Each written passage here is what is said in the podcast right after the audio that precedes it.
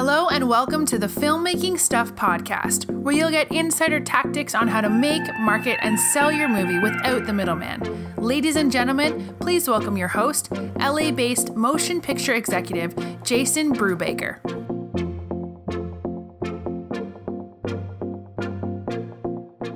Hey, filmmakers, Jason Brubaker with Filmmaking Stuff, where we show you how to make, market, and sell your movie without the middleman. Today's conversation is awesome. Um, we're going to be talking with Craig Spector. He's a New York Times bestselling author. He's a screenwriter. He's a musician. Uh, his 13 books, they have millions of copies in print and reprints in seven languages. His film and television work includes A Nightmare on Elm Street, Five, and projects for anonymous content, New Line Cinema, ABC, NBC, Fox, and the wonderful world of Disney, among quite a few others. I could throw that one in because it always throws people off. You know, it's like I didn't even I didn't even get through your bio, and you're already interrupting me. Let me get through your bio. Uh, Craig's also a musician, as I mentioned. His three albums released in the last three years: Resurrection Road, Outpost, and Kicking Cans. Uh, and you currently live in Virginia Beach, Virginia. Um, I also want to add to the you know to this conversation a little bit about our history. I, I, consider Craig a mentor. Back when I was trying to start in this crazy career, there was one person I knew who was working in Hollywood, and and, and it was Craig Spector, and he was. Um, I, I, guess you've known my aunt for a really long time, and my aunt connected us, and, and Craig and I had many conversations. Uh, a lot of them were, you know, pretty optimistic, and sometimes, uh, Craig, you were actually pretty hard on me in those early days, and I and I remember I remember the lessons pretty well. So it's it's kind of a fun conversation to be able to chat with you after all these years and just kind of see where we were versus where we're where we're at now. And I think to hop into this though, you know, one of the things that I was inspired by growing up, my aunt would always talk about her friend that was a novelist. And I I was a little obviously younger than you, but back in the 80s, you were instrumental with your writing partner John Skipp in kind of ushering in this whole thing called splatterpunk. Yeah, yeah. What the heck is splatterpunk? Well, at the time, it was uh, it was kind of like the Satanic Musketeers in a way. it was a splatterpunk was just this thing that happened. It was this very organic sort of emergence at the time in the mid to late 80s of uh, not just myself and my my then writing partner, but a, a few other authors like David J. Schow, um, Clive Barker, uh, Richard Christian Matheson. Um, we all met each other around the same time, and we were all sort of breaking out in all these different ways and for me, I was reading the, I was meeting these guys. I thought they were really cool. I'm reading their stuff. I love it, and we were all kind of uh, going at horror from our own uh, unique angles, which was a sort of a, a fresh reinvention of what had at that point become a little bit of a hidebound and moribund genre you know, um, of uh, with great work in it. But uh, it, it, we we kind of freshened up. We brought a kind of a rock and roll edge into it all. You know. Yeah, I kind of remember you were, if I understand it correctly, all of you had kind of moved to New York at the same time, and you were trying to make names for yourselves. Uh, no, not really. I mean, Clive was was in in England. Uh, and Richard has always been in Los Angeles. John and I had moved to New York, uh, which is where we wrote and sold The Light at the End and, and launched our respective writing careers. Um, but it was, uh, we would meet at these conventions, these horror conventions that would be all over the place, you know, all across the United States. Um, and we would just uh, get together, hang out. And at, even at that point, our fans were kind of a little bit of everywhere. Um, and so, uh, I we pretty quickly developed a, a weird niche but global fan base.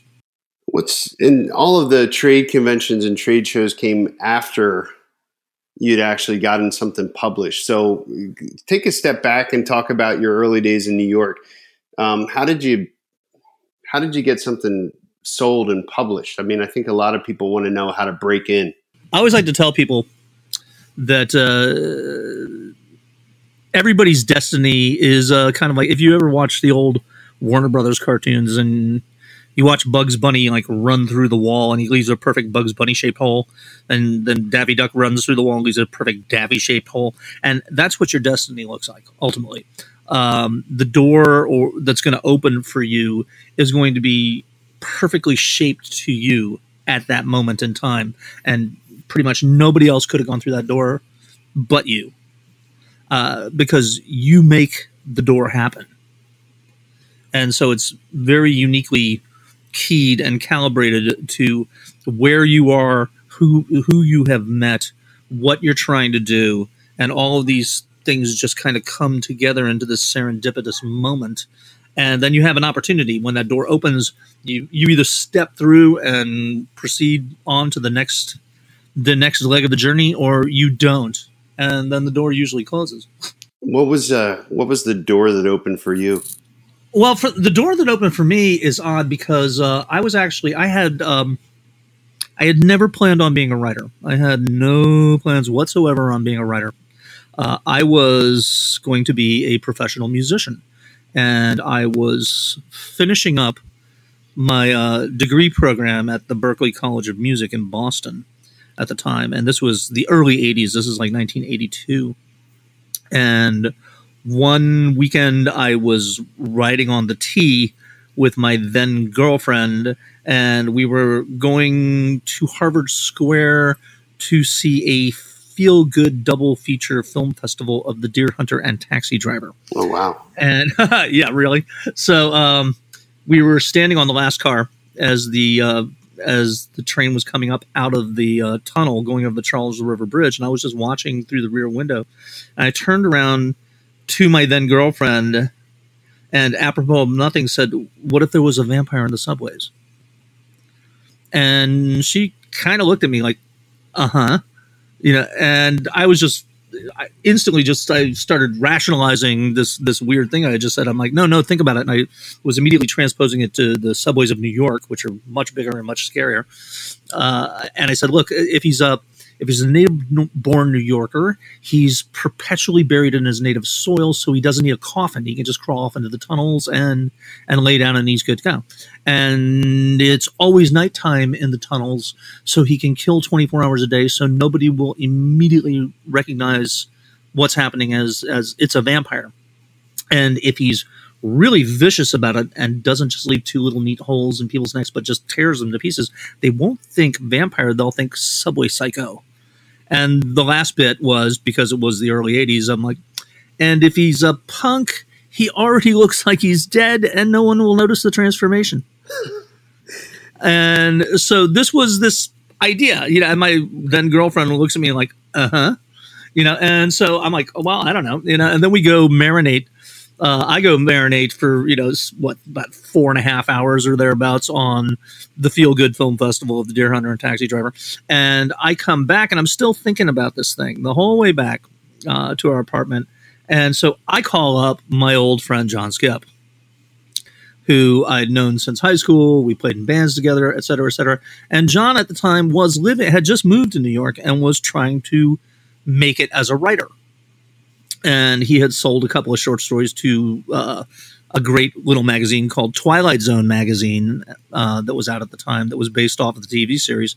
And I said, I've got this great idea for a story, you know, punk vampire in the subways, blah blah blah. You know, why don't we why don't we write it and and sell it to Twilight Zone and make a couple hundred bucks? It'll be great. Yeah, so so he was already doing some of the writing and had published, and but you came up with this idea that Yeah, just kind of grabbed you. It sounds like. yeah. I was just intrigued with the idea. I thought it was great. You know, and his first reaction was, "I'm busy," and um, you know. And he was. He had his own projects. He was, you know, what what the hell is this? Sure. You know, um, and over the next, I don't know, six months or so, uh, whenever we'd talk or if I'd go down to New York to visit, I'd always be like, what about that story? What about that story? What about that story? And finally, I was down one weekend visiting and I said, what about this story? And I think he said he was basically something along the lines of, uh, I, I have officially become sick of this.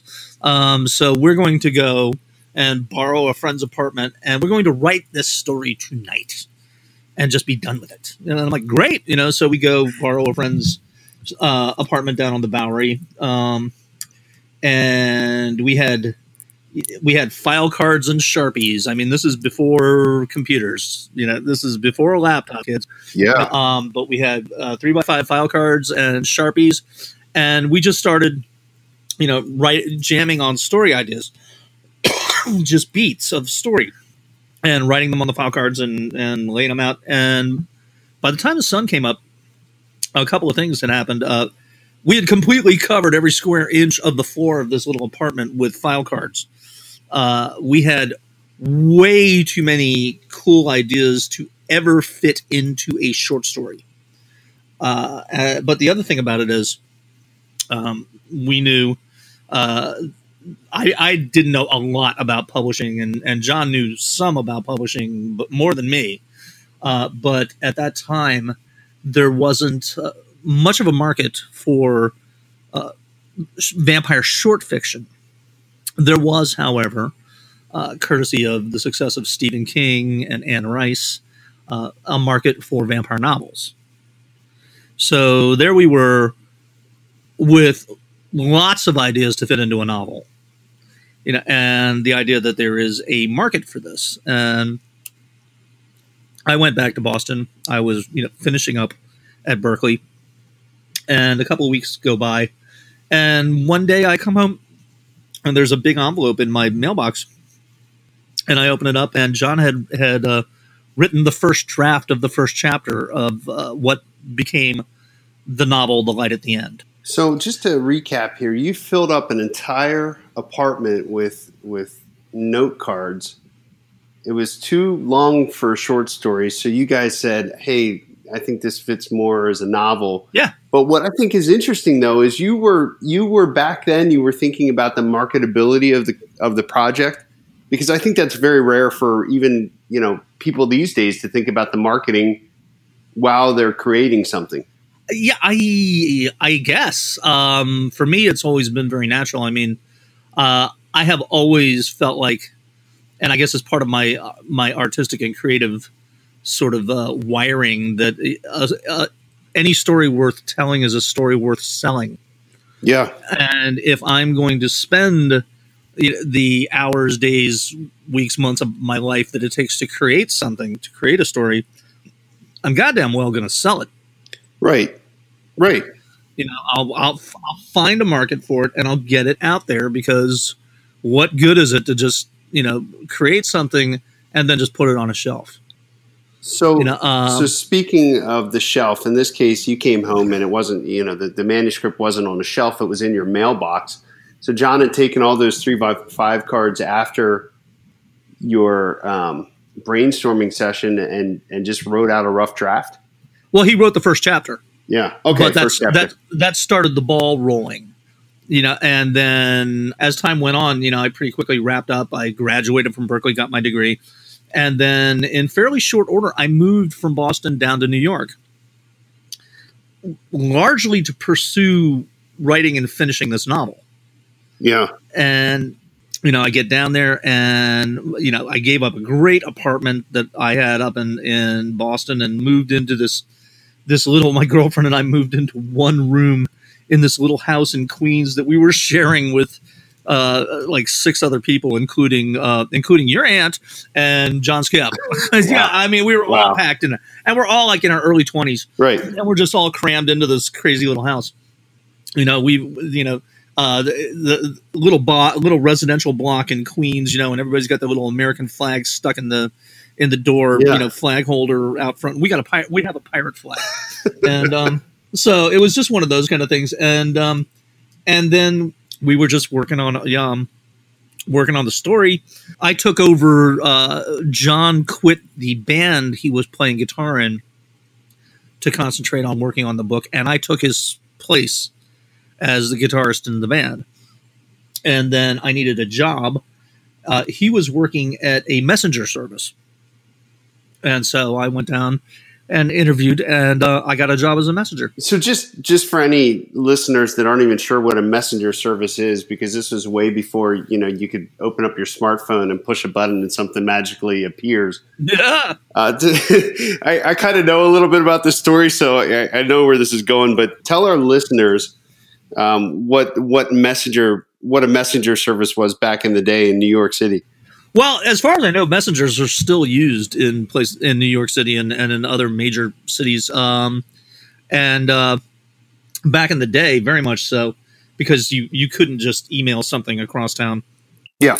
So basically, we'd be out on the street, and you know there was a central office that we we you know came to and went out of, but then we'd be just out on the street in Manhattan, and we used payphones a lot because this was before cell phones were really regular, um, and we would just call in and tell the dispatcher where we were, and they would send us to pick something up at point A and deliver it to point B. Wow. And as it turned out, it was a really great way. Uh, well, and also there were all different types of messengers. There were uh, van messengers, bike messengers, and um, and foot messengers. John was a foot messenger, and I didn't want to do. You know, I I figured I can't make enough money as a foot messenger because you get paid by the piece, and um, and I didn't want to ride a bike because that seemed insane, uh, and I didn't have a van, so um, I became a roller skating messenger. And as far as I know, uh, in 1982, 83, uh, I think I was one of the first roller skating messengers in New York City. That's that's amazing. If only because I did it for about two years, and I I, I never saw another one uh, the whole time I was out there. Fair enough. And it Fair enough. really meant just basically combat skating 20 miles a day through midtown Manhattan through all kinds of weather. I mean, I, I rain, snow, sleet, everything, winter, summer, fall. Um, I was out there duking it out, and um, you know, with a bag slung over one shoulder and just dodging traffic. And it turned out to be kind of a, this wonderful experience because I got to learn the city very quickly. And I also got to learn the city pretty much from the gutter up because I would be out in the street, you know, literally on the sidewalk, on the in the street, in the gutter, everywhere, you know, seeing all kinds of people, and then I'd be going into these into these buildings and uh, delivering up to penthouses, Right. you know, and private resident, you know, all kinds of things. You just you meet your paths cross with so many different kinds of people. It was a great way of uh, acquainting myself uh, with the city and kind of becoming a a new newly minted New Yorker. Um, and it also ended up uh, working itself into the fabric of the novel because as we had mapped it out, uh, when you have a punk vampire roaming loose in the subways of uh, downtown uh, midtown manhattan uh, the perfect people to hunt a punk vampire in the subways are messengers Interesting. because they're fast they're mobile they're networked together and they're the only ones crazy enough to figure out that the subway cycle is actually a vampire.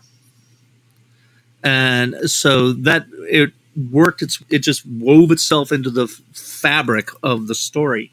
And then it also um strangely enough became part of how i sold the book once we had finished writing it Right. So so you had the first chapter, then then you started writing on it, then you moved to New York and you guys continued writing, but then you got the job as a messenger and somehow um you know messengers became part of the story and now you leverage your job I, I cut you off in terms of where you were going to go next. So sorry about that. Oh yeah, I wanted to well, recap. so we were just you know John and I uh, were working out our rhythm as a collaborative writing team, and um, we would sort of tag team, you know, on the writing of it and um writing and rewriting and rewriting and rewriting uh, as we sort of churn through the manuscript. And you know it's kind of work by day work the streets as a messenger by day and write at night. And for me it was write and and also play guitar in this uh, crazy rock band uh, by night. And we finally we had a manuscript uh, we were shopping it around we didn't have agents or anything but we'd read books on the books like how to get happily published and uh, whatever the year the 1983 84 writer's guide um, to try to uh, get a sense of how can we get our manuscript out there Yeah. um, and then one day I came in, uh, I, I skated in to the dispatch office, and John was there, and and you know we're checking out for the day, and he handed me this photocopy of something from uh, it was a, a page out of this uh, little genre publication called F and SF, like fantasy and science fiction, that was like a little industry rag, and it said something about uh, T.E.D. Klein, Ted Klein, uh, had sold uh, the paperback rights to his book, The Ceremonies, for $100,000 to Bantam Books. And Ted Klein, as it happens, was the editor of Twilight Zone magazine Interesting. at the time. And Ted Klein had also kind of taken a liking to young John Skipp and his work and had gone so far as to write him a little sort of a letter of recommendation that he could put you know attached to the to the pitch that we'd be sending around that was on Twilight Zone letterhead and you know just said to whom it may concern I, I commend to your attention the works of one John Skipp, a young writer of great promise. You know, sincerely, Ted Klein. And um, so we had that, and we looked at each other, and I remember I remember thinking, and you know, thinking out loud, and it's like, huh, you know, because the article says everything in it. It says which editor at Bantam Books, uh, and it was Lou Ronica and uh, who was a young edi- up and coming editor at Bantam Books, and uh, it had every all the ingredients were in that little article. You know, um, and I kind of extrapolated from it. And I looked at John. I'm like, well, you know, uh, Lou likes Ted. You know, and Ted's uh, book, The Ceremonies, was a horror, uh, was was in the horror genre. It was a great book and um, I thought Lou likes Ted. Ted likes you. Maybe Lou will like us. And so we had our next kind of target of who we were going to aim the manuscript at because we had kind of sent it around a little bit, gotten rejected, you know, different qualities of rejection. Uh, there are all different types of rejection from simply like, you know, uh, fuck off and die to uh, you know, well, I can't really do anything with this, but it's it's you know, but it's great. Um, and Sure. so we had gotten all different types of rejections. And, and back then, you were doing the conventional thing where we were sending out query letters and trying to get people's attention through the front door. Yeah, yeah, and we had no we had no agent, so we were just winging it as best we could. Right. you know um and if you look at the um the uh, yearly um, publisher's guide uh, that comes out every year uh, of all the different publishers uh, all you know all across the country and everything uh, when you look up bantam books uh, it'll tell you it'll give you kind of a, a little log line of each company and, and what their submission guidelines are and everything. And with bantam books it was ironclad. It's like we do not accept unsolicited manuscripts from unrepresented authors period. Just don't even think about it. Um, so you'd think that would be a door just slammed shut right in your face right Well, which, by the way, that hasn't changed. I mean, I get emails from writers all the time that, that say, How do I overcome this? They keep saying they're not going to accept unsolicited scripts or manuscripts. and you know this is where we to to sort of uh, double back a little bit this is where that bugs bunny sized hole in the wall starts to appear um, because we knew perfectly well from experience and also from you know what it says in in all the all the guides all the guidelines um, there's no in hell we two unknown writers with no agent can possibly get our manuscript to Lou Ronica at Bantam Books. You know, we will never make it past the receptionist. Right. You know, um, the part of the job of a receptionist at a major publishing house is to turn away writers, sh- unknown writers showing up, you know, at the at the doorstep bearing five pounds of their heart and soul.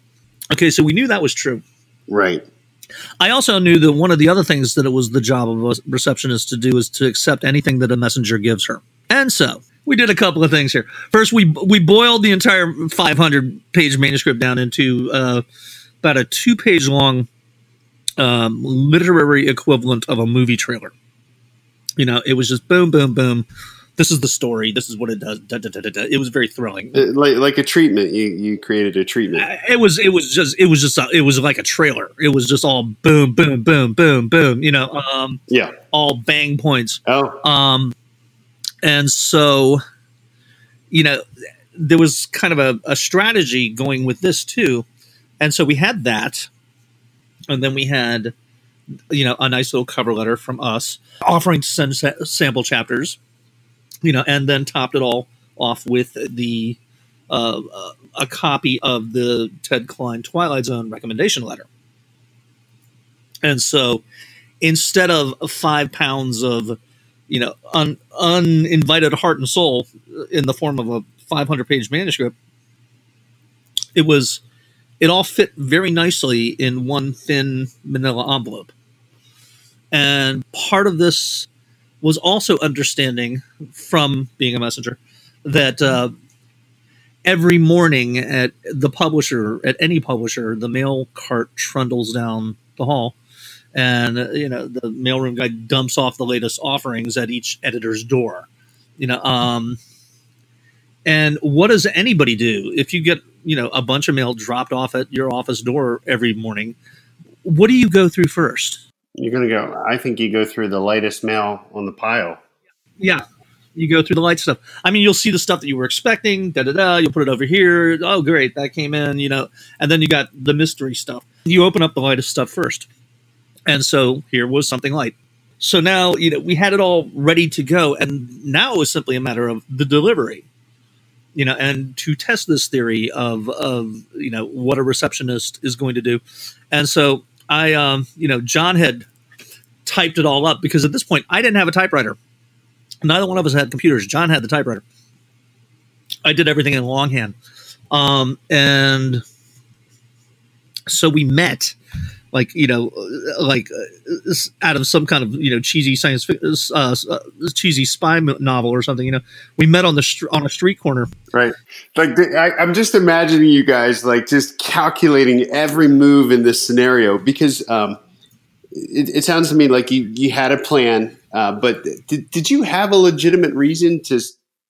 Like you're trying to figure out how to break into like trying to break through the impenetrable wall, right? You know it's like and and everything is everything that you hear and read and and see it's all like no no no not you. Um and somewhere you've got to find a crack in that wall or make a crack in the wall. And so you know john had come all the way and he was living on staten island at that point. And um, so he has to take the ferry across the he takes the ferry across and and then he you know we meet at an agreed upon time. I'm working that day so i'm you know I, I skate up to you know a subway entrance and there's John and he's got the Manila envelope and he hands it off to me and I stick it in my bag and I head over to uh, Bantam Books at 666 Fifth Avenue. And uh, courtesy of that uh, original article in SNFS I, I knew exactly where Lou Ronica was a little bit of research. I knew what floor he was on you know so yeah. I just you know rolled on in rolled onto the elevator and rolled on up to like whatever the 28th floor or something. Because n- nobody's going to question a, a, sweaty guy with roller skates looking like a messenger. yeah, yeah nobody's going to question some like kid and like you know who looks like something out of road warrior with like knee pads and elbow pads and you know skates on and a messenger bag. So of course he's a messenger you know um and what i did and i also you know i wrote it up on my manifest.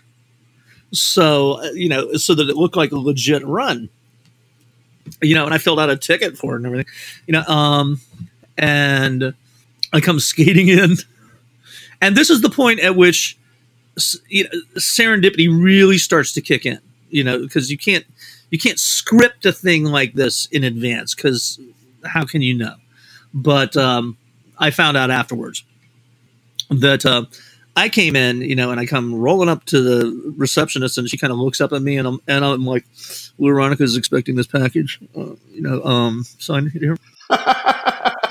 and she was looking at me like, "I don't know anything about this," and I'm like, "I don't know anything about it either." Sign here. Can I use your phone? Right, you're just doing your job. You know, it's like, and she's like, "No," and I'm like, "Okay, well, you know," and she signs, and I roll out, and I'm done.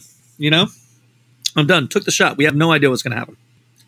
As I found out later, what did happen was that this was an odd thing. This didn't figure into the receptionist's normal flow of, of work. You know, so it's like, what is she to do? She thinks she fucked up, basically. Oh. So she puts it over to the side. And about five minutes later, you know, it's uh, it's getting around lunchtime, and um, Lou Aronica heads out of his office, and he's you know standing there and waiting for the elevator. Um, and she sees him, and she's like, uh, "Mr. Aronica, you're expecting this?" And she holds it out to him, and he's like, "I don't know anything about this." She, um, she's like, "A messenger brought it," and he's like, "Well, I guess I must be expecting it," you know. And he grabs it and jumps on the elevator. now he thinks he fucked up. it's like, because you know, Right, because because he has he has to answer to somebody. well, you know, messengers aren't cheap. You know, somebody spent money to deliver this thing. You know, um, Right. and so he opened it in in the elevator on the way down, and he pulls out. First thing he sees is, oh, Ted Klein. Oh, okay. You know, just spent a lot of money on him. and then he, you know, he's reading through the thing. You know, he was reading the pitch on the elevator on the way down, and um, and he's like, wow, wow, wow. You know, and he's reading, reading, reading. He's reading as he walks out. You know, it almost our luck almost worked too well because he was just kind of reading as he's walking, turns corner, goes up the corner. He stepped off into the street, almost got pasted by a cab. Oh my gosh. Yeah, it's like which could have just Because he was so, he was so enthralled in your in your writing. he was just he, he was just reading it, going wow, wow, wow, you know, and it's like oh yeah, yeah, don't get hit, you know. Um, now the other thing to bear in mind is Lou was supposed to be having lunch with somebody, and so he didn't bring anything to read. But at the last moment, his lunch date had to cancel. So there he is having his lunch with nothing to read but this proposal. Oh my gosh. So you had, you had the full attention there, and this is again, this was before iPhone, so he's not Yeah. distracted by you know Yeah. social media. He's he's reading what you have. He's thinking about it and he's looking at it again he's thinking about it. yep. And so he, you know, finishes lunch, goes back across the street, goes up into his office, and he just, uh, you know, knocks out a letter, you know, saying, Yeah, this looks interesting. Send me sample chapters and throws it in that day's outbound mail. And we got a response the next day. And so tell me about that. Well, we had a heart attack. I bet just, you know, cumulative, you know, because like- your plan worked. By the way, your plan yeah, worked. it's but you're not thinking like you're gonna hear back the next day, you know. Um, and it's like holy shit, now what? Um, and now we have to scramble because, as I had said, you know, uh, we only have one typewriter between the two of us, you know. Um, and so, you know, I go over to uh, John's place on Staten Island, and you know, we're holed up there, and I'm like scribbling longhand revisions onto the, you know, onto the first draft, and then John's like feverishly typing out clean second draft of like 120 something pages, you know, to uh, to send the first X many chapters, um, and that took us a couple of days to get done, and then we, you know, got that package done, and popped it in the mail and uh, and then you know fingers crossed it's like how long is it going to take? We have no idea. You know and then i it was some ridiculously short amount of time later uh a couple of days later like the next week we got another letter back from Lou Aronica saying yeah this looks great send me the rest of the book That's amazing, and I, I bet you guys like with every, you know, every every progression you made in, in sort of this this well calculated game that you were playing. were there sleepless nights? Oh yeah. Oh hell yeah. Tons of sleepless nights and tons of running on like, you know, uh, adrenaline and terror. You know, it's like Because because on one hand you're like you're like you're thinking about all the possibilities of what this is going to mean for your career, but on the other side you're like, oh man, what if we mess this up? yeah, yeah. It's like know, this is great. This is great. Don't fuck it up. You know, it's like this is awesome. Don't fuck it up. You know, it's like. You know, and we're we're making it up as we go along. I mean, we're we're like 24, 25 years old, you know, and we're just like, ah, I don't know. We don't, you know, we don't know. We're making it up as we go. You know, um but we got it done and um and then they sent back the letter saying we like we want to see the rest of the manuscript and okay now we're fucked because uh, now it's the same thing all over again but we got to do the other 400 and some odd pages of the book Right. So you had the rough outline still, but you didn't actually have any of this stuff. oh we had a first draft Okay. we had a first draft but we got we got to do a clean you know submission draft you know um Plus, you're typing on a typewriter, so if you make a typo, that Yeah. was tough, right? Yeah. Yeah, and and you know, and uh, on a typewriter, and then inserting longhand revisions into it, scrawl. You know, it was it was crazy. You know, um, the, the people that complain these days about the barrier to entry, Yeah. there is no barrier to Yeah. entry. yeah, you know, and um, and so we finally got it all done, and then we drop it off, and you know, but at that point we were a little spoiled. You know, it's like oh, it's like next day the first time, and three days the second time. What's it gonna be? A week? Oh, right. You know, um, and then yeah, I didn't think about that, but the momentum of that is is a little bit on. It, that doesn't happen Yeah. every day.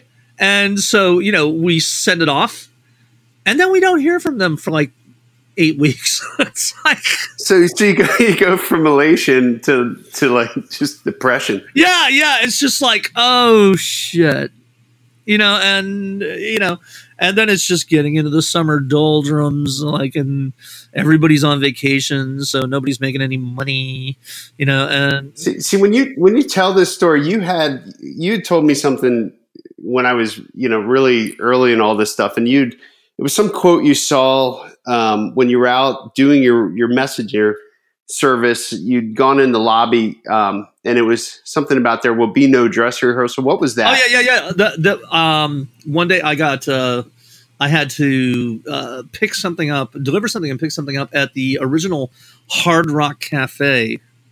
Uh, I, I believe that was on Fifty Seventh Street in in New York. You know, and so I go rolling in, and I'm just you know, I'm just having a shit day. You know, it's like bloody hot. You know, and and miserable, and uh, you know, I'm sweaty and I'm cranky you know, and I come rolling in, and there's this long arcing staircase against the back wall that goes, you know, up to the second floor where the office is, you know, and I have to go up there, you know, and so I'm just like junk, junk, junk, junk, junk, uh, you know, in my skates. I'm skating up the stairs, you know, um, you know, and I and I get up there and I roll down to the little doorway to the office, you know, and then you know I drop off and I'm I'm waiting to pick up and it's like oh well it's going to be a minute you know? And so they leave and everybody leaves me alone in this tiny little office and I'm just I'm just pissed you know? Um and I'm just kind of staring around you know? And as I'm staring around I'm I'm just kind of taking in the details you know? And there was this little uh, photocopy thing tacked to the wall you know? And it said uh there is no dress rehearsal. We are professionals. This is the big time. Right, because you think about this big time, this opportunity you have is some life changing thing, and it certainly is. But at the same time, it's about the process and the work. And I know that sounds like a bunch of platitudes until you get into the, you know, in, until you get into this a little bit more, and then you have um, some hindsight. Yeah. And I found that quote to be so inspiring, and and to this day, I still think about you telling me about it because it, you know, everything we do is a grind and a process. Um, but you have these moments, you know, it's like ninety eight percent grind and then two percent really cool stuff. So so something cool is about to happen. You guys are waiting for this book. You're waiting for some letter to come. Something magical is in the work. So tell me about that magic. Well, you know, just to finish out the thing, you know, it's like that seeing that, that that's just reading the thing. And that was tacked up by, you know, the the management to uh you know, that was tacked up by the management to you know motivate their employees at the Hard Rock Cafe, but it changed my whole day. It changed my whole life. You know, because I was just, you know, there I was in all of my you know disgruntled misery. You know, and I'm and suddenly that that just pierced through, and I'm like, huh, yeah, yeah, that's true. it's like that's true you know, and I skated down, you know, junk, junk, junk, junk, junk down the stairs and went back out on the street, you know, with kind of a whole different attitude of like, you know, there is no dress rehearsal. I am a professional, and this is the big time. So how, how did how did the big time come your way? Well, um, one day when you least expect it, you know, it was just uh, one day I, I I call you know, I, I finish, I drop off something and I call back into the messenger service, you know, and um, you know, and uh, our friend Matt uh, Jorgensen was the dispatcher, you know, and I call in and they hear my voice, and all of a sudden I hear all this back talk in the background. It's like, let, let, tell, let tell him, let me tell him, let me tell him. And, Matt, and Matt's like, shut up, shut up. I'm going to tell him. You know, and he's like, Craig, John just called, and he wants you to call him right away. You know, and it's like okay, you know, because John was home home working that day, you know, and I'm just like, okay, so I'll call John, you know, and it's like, you know, yeah, I'm still out in the field in the summertime and I'm hot, you know, and, I'm, it's just like, right, right, you're still out in the field delivering packages, and I call, you know, John at home, and yeah, John answers, you know, and I'm like, what's going on, you know, and he's like, well, um, uh, we just got a call from Lou Aronica. And I'm like, huh. And he's like, and what's you, you know, and, and I'm like, end. And he's like, well, Lou Aronica loves the book and he wants to buy it. And I was like, huh. You know, and he's, he's like, and he wants to know if we have anything else. And he wants us to come in and meet. you know, and then there was a uh, you know uh, there was a pause as it kind of all clicked in hey filmmakers i didn't mean to leave you hanging there but honestly we were doing that recording and craig got a call from his mom and he had to go listen if you want the rest of the story i'm going to be publishing it over the next few episodes so you're going to want to tune in uh, where craig's going to talk about not only how the book deal played out which is really funny but also how he was able to leverage that to get himself into Hollywood and really take his career to the next level. Uh, in the meantime, I just wanted to make a quick announcement. If you are interested, there is a filmmaking membership site called filmmakingstuffhq.com. Filmmakingstuffhq.com is a membership where you can join a community of other like minded, serious entrepreneurial filmmakers. And head on over there right now, filmmakingstuffhq.com and I'll see you on the other side. Thank you for listening. This has been another episode of the Filmmaking Stuff podcast with Jason Brubaker. If you like our show and want to get more filmmaking info, make sure you check out filmmakingstuff.com and join us every week for new filmmaking tactics. Until next time, take action and make your movie now.